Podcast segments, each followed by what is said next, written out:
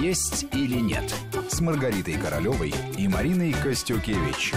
Добрый день, у микрофона Марина Костюкевич. Вместе со мной в студии врач персонифицированной медицины, диетолог, кандидат медицинских наук Маргарита Королева. Здравствуйте, день. уважаемые радиослушатели.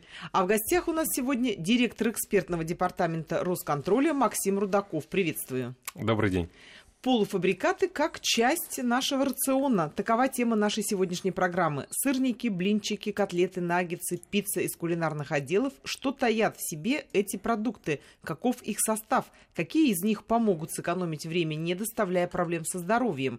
А какие, наоборот, создадут эти проблемы? Эти вопросы, думаю, интересуют многих, поскольку практически каждого из нас иногда выручают, что уж там греха таить, вот эти самые полуфабрикаты. Маргарита, вот хотелось бы задать первый вопрос тебе. Вот ты и полуфабрикаты, мне кажется, это настолько не связанные вещи. Ты вот категорически против вообще, в принципе, полуфабрикатов, как врач-диетолог? Или все-таки какую-то часть э, допустила бы в наш рацион именно таких продуктов? Марина, ну, в своей профессиональной деятельности, ежедневной профессиональной деятельности, я всегда говорю о том, чтобы быть здоровым, а не набирать лишние килограммы и радоваться собственному отражению в зеркале, надо питаться часто, понемногу и отдавать предпочтение здоровым а, продуктам, которые принесут все макро- и микронутриенты, поддерживающие наше здоровье и физическое, и эмоциональное, и позволят нам э, действительно иметь такое активное долголетие. И кто-то скажет, вот ваша формула питания, она абсолютно неприемлема. Ну, где взять на самом деле ну, да, время? бы, для жизни, да. Да, где взять то самое время для того, чтобы обижать все магазины, найти какие-то здоровые полезные продукты, да еще готовить несколько раз в день для того, чтобы вот это вот свежее а, поставить на стол и употребить все это. А, поэтому и существуют, наверное, вот те самые полуфабрикаты, и они должны быть, наверное, в нашей жизни для того, чтобы вот те заранее приготовленные какие-то вот недоработанные до конца продукты питания быстренько приготовить и уже использовать в собственном рационе. А, но полуфабрикаты полуфабрикатам рознь, хотя мы знаем, что полуфабрикаты – это частично обработанная пища, продукты питания, которые следует то есть, только довести до готовности тем или иным способом приготовления. И можно а, через 5-10 минут от момента, вот как мы извлекли, скажем, из холодильника, уже и приготовить э, и обед, и ужин. И а, мы знаем, что в нашей жизни были такие продукты всегда, еще в глубоком детстве, еще да, в прошлом веке, время, что называется. Да, это были очень даже а, актуальные Родители продукты. работали от и до, и э, нам, детям, э, покупались эти полуфабрикаты, и мы сами, приходя даже из школы, мы спокойненько бросали те же пельмени, скажем, кипящую воду, котлеты доводили до готовности, и с удовольствием ели, и это было вкусно, и никак это не отражалось на нашем здоровье, скажем, негативно. Но это было тогда. Другое качество. Сейчас жизнь сильно изменилась, как и век, собственно, другой наступил, ну и а, биохимические технологии, они сейчас доведены до совершенства, да и продолжают совершенствоваться. Слишком много э, сейчас есть э, всяких разных э, компонентов, которые ну, являются филлерами, быть, быть может, для полезных компонентов, которые находятся в составе полуфабрикатов. Но самое главное, что какой бы состав ни получился бы вот, в виде этих полуфабрикатов, к сожалению, это все допустимо согласно ГОСТам, согласно тем требованиям, которые есть. Э, используются не только натуральные продукты, скажем, мясо, птица, рыба, но и используются все обрезки, соединительная ткань, все то, собственно, а, что снижает питательную ценность а, компонентов в составе полуфабрикатов, и а, иногда даже только во вред, особенно растущему организму, могут оказаться такие компоненты. А полуфабрикаты бывают разные, они бывают мясные, рыбные, просто тесто, которое можно купить совершенно ну, вот разные, там и слоеное, скажем, пресное тесто. Полуфабрикаты бывают и натуральные, которым, быть может, даже можно отдавать предпочтение. Это а, мясо в виде, да, в виде фарша антрикотов. Того же да. Фарш в кулинарных отделах это все есть. Да, Мы об этом фарш, обязательно поговорим. Да. Да. Вот здесь надо конкретно разбираться с каждым продуктом, потому что сейчас месяц надо быть очень внимательным к тому, что мы едим, что мы покупаем, чему отдаем предпочтение. И э, в том мире, в котором мы живем, со всеми его биотехнологиями, э, химическими технологиями, конечно, каждый для себя выбирает сам, он будет готовить дома те же самые э, дела изготовки в виде полуфабрикатов, храня в холодильнике, либо будет покупать в магазине. Максим, вот э, Маргарита правильно сказала, что надо выбирать а человек э, обычный, рядовой покупатель, он не знает, как выбирать. Он приходит в магазин и видит, чебуреки с пылу с жару, вареники, как у бабушки, сырники по-домашнему. Ведь э, все эти конверты, коробки, упаковки, они пестрят вот такими рекламными какими-то вещами. А главное, дешево еще. Дешево, привлекательно. Голодный человек после работы, как правило, заходит... Самое страшное. Да, он видит вот эти коробки и думает, господи, ну что я там буду мучиться, чего-то сейчас крутить. А вот. там еще и пахнет вкусно. Ну, там, может быть, у заморозки ты не, не пахнет, но такие красивые, вот я иногда вижу картинки, ну, просто вот хочется это взять и попробовать. Хочется принести домой, быстро 10 минут, микроволновка, духовка, и все готово. Максим, вы-то, я так понимаю, прошлись не, не только мы не просто прошлись, посмотрели... мы регулярно ходим, вот, да. не оставляем это да, занятие. Да, да, да. Ну, я в этом случае конкретном. Прошлись по магазинам с полуфабрикатами, посмотрели, развернули даже эти коробки и упаковки, даже внутрь заглянули. Так что вы там увидели? Именно так. Абсолютно соглашусь, что маркетологи работают э, не просто хорошо, наверное, отлично, потому что картинки и слоганы часто там стопроцентное качество, натуральность и прочее, конечно, нас не оставляют э, равнодушными и заставляют, в общем-то, остановиться и взять, положить в в корзину. Тем не менее, э, мы обнаруживаем достаточно много проблем, причем зачастую это не только проблемы с качеством, это проблемы и с безопасностью. Казалось бы, когда мы с вами стоим у холодильника, у холодильной витрины, мы думаем, что ну, у заморозки, наверное, не могут быть какие-то проблемы там, с микробами, с бактериями, не дай бог, Конечно, кишечной это палочки. Же сплошной лед.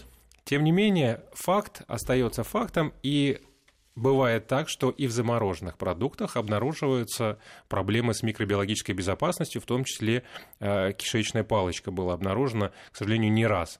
Вот. И э, очень важно другое, то, что органолептически, то есть просто даже понюхав, мы с вами, э, ну, понятно, что пробовать мы до готовки не сможем, мы не сможем определить, есть там проблема это или нет. Зачастую э, даже э, в после того, как приготовим, а, только вот спустя какое-то время, когда мы положим на тарелку, мы поймем, что там присутствует, например, так часто у нас уже было при экспертизах, а, запах окисленного жира. То есть вот а, пока эта продукция упакована, пока она лежит, даже в процессе готовки этого не ощущается, а вот когда мы приготовили, мы понимаем, что были проблемы при производстве, то есть где-то были нарушены технологии, возможно. Мало того, что греха таить, иногда логистические цепи цепочки страдают и может в процессе транспортировки и хранения и, и реализации, собственно, э, сломался холодильник, разморозили и заморозили снова, и если это все полностью упаковано, мы даже не видим, а там уже проблемы и определенные процессы запустились, которые влияют на безопасность продукции. То есть патогенная флора может быть даже и в замороженных продуктах. Скажите, что больше всего страдает? Именно мясные какие-то продукты или вот если, допустим, начинка капустная, там сладкая какая-то, это гарантия безопасности безопасности или нет? Ну, скорее здесь, наверное, стоит сравнивать мясную продукцию и, может быть, там, вот как в случае с сырниками, к примеру, там, молочную. Чаще, по нашей, по крайней мере, статистике, страдают мясные продукты, те, которые содержат мясную или так называемую мясную начинку. С... Вот мне всегда было странно, что там люди думают, что там мясо. Мне тоже казалось, что это какой-то такой субпродукт, который вот, ну, совсем к мясу очень имеет отдаленное отношение. Это так? Я правильно это понимаю? Марина, очень хорошая интуиция у тебя говоришь, что ты всегда так думала. А кто-то до сих пор верит в то, что там исключительно мясо. Ведь на упаковке тоже может быть написано вот просто мясо. А вот та химия, все элементы таблицы Менделеева, ну, как бы между строк получается. Человек не всегда и обладает определенной степенью грамотности для того, чтобы понять, э, какой из элементов таблицы Менделеева э, в приоритете здесь, оттягивая на себя воду, создавая объем продукта и, быть может, создавая условия вреда для организма организма. Так это, Максим? Я соглашусь, во-первых, с тем, что действительно очень большое количество. Даже вот возьмем с вами наггетсы, самые, наверное, распространенные после пельменей, скажем так. То, да, что да, да. вот мы... Наггетсы очень многие Куриные, дети любят, куриные. Да, да, да, Да. именно многие воспринимают, что курица это вроде как самое такое диетическое Уж, ну, мясо. ты ж не, не набодяжишь его, да? Казалось такой бы, продукт. да. Вот что А, туда умудрились Вот добавить? начнем, начнем, давайте с самого простого и понятного, даже перед э, теми там э, добавками, которые тоже обязательно присутствуют. Самое простое. Причем это, наверное, касается и наггетсов, и пельменей, и многих таких вот э, сборных, скажем так, продуктов, где есть либо там тесто, либо панировка и э, какая-то начинка. В, э, в наггетсах, во-первых, нету никакого государственного стандарта в нашей стране, который бы регламентировал, в принципе, что это такое и каким образом это должно готовиться. Поэтому все те продукты, которые мы видим на полках, это некие стандарты организации, либо технические условия производителя, они сами это, условно говоря, придумали каким-то образом. А Дальше э, э, по нашей уже экспертизе, по результатам, мы получили, что средняя, э, средний процент массовой доли вот этой панировки, например, в наггетсах составляет от 40 до 50 процентов. То есть, когда мы с вами То есть покупаем, там сплошная половина, панировка, да? половина это, ну, То есть э, это хорошо. жир, клейковина, это пшеничная. Да, то есть не- я, я раз вот- напомню, это такие вот кусочки, филейные кусочки э, чего-то мясного, да, обваленные Куриное, Чего-то каком-то- куриного, да, да, обычно куриного куриного. что-то. Ну, тоже, э, продолжая дальше, когда мы думаем, что там филе, грудка, там что-то еще, и, как правило, не, не пишется ничего другого на самих Вот я этикетках, только хотела сказать, составе. мы даже не думаем, а нам это все время навязывают, что там грудка куриная, свежая Да, и так очень, далее. очень часто мы сталкиваемся с тем, что там присутствуют еще и шкурки птицы. Ну, с одной стороны, может быть, слава богу, что та же самая птица, с другой стороны, все-таки речь идет о том, что это совершенно другой э, продукт, другой уровень и полезности, и усвояемости белков.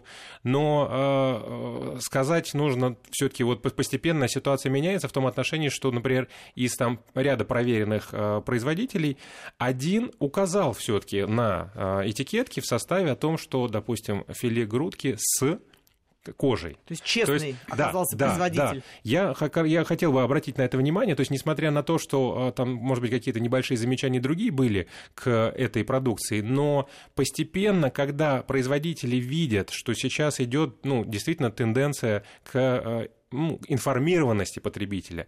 Много э, передач и по радио, и по телевидению, и в интернете просвещают его в этом отношении.